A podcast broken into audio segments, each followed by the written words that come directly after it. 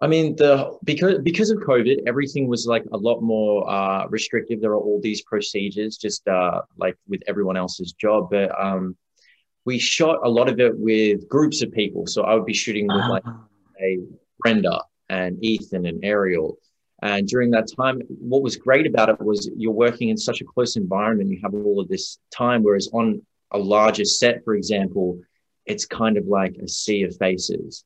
Um, you know, we're all working in this small room together, and all the technicians are around. And I think we even had uh, people uh, zooming in from England, if I remember correctly. You know, and so everything is uh, live, but it felt so amazing to be part of an experience like that. And it was just so different to filming on, like you know, like a, a television set or or a movie. mm.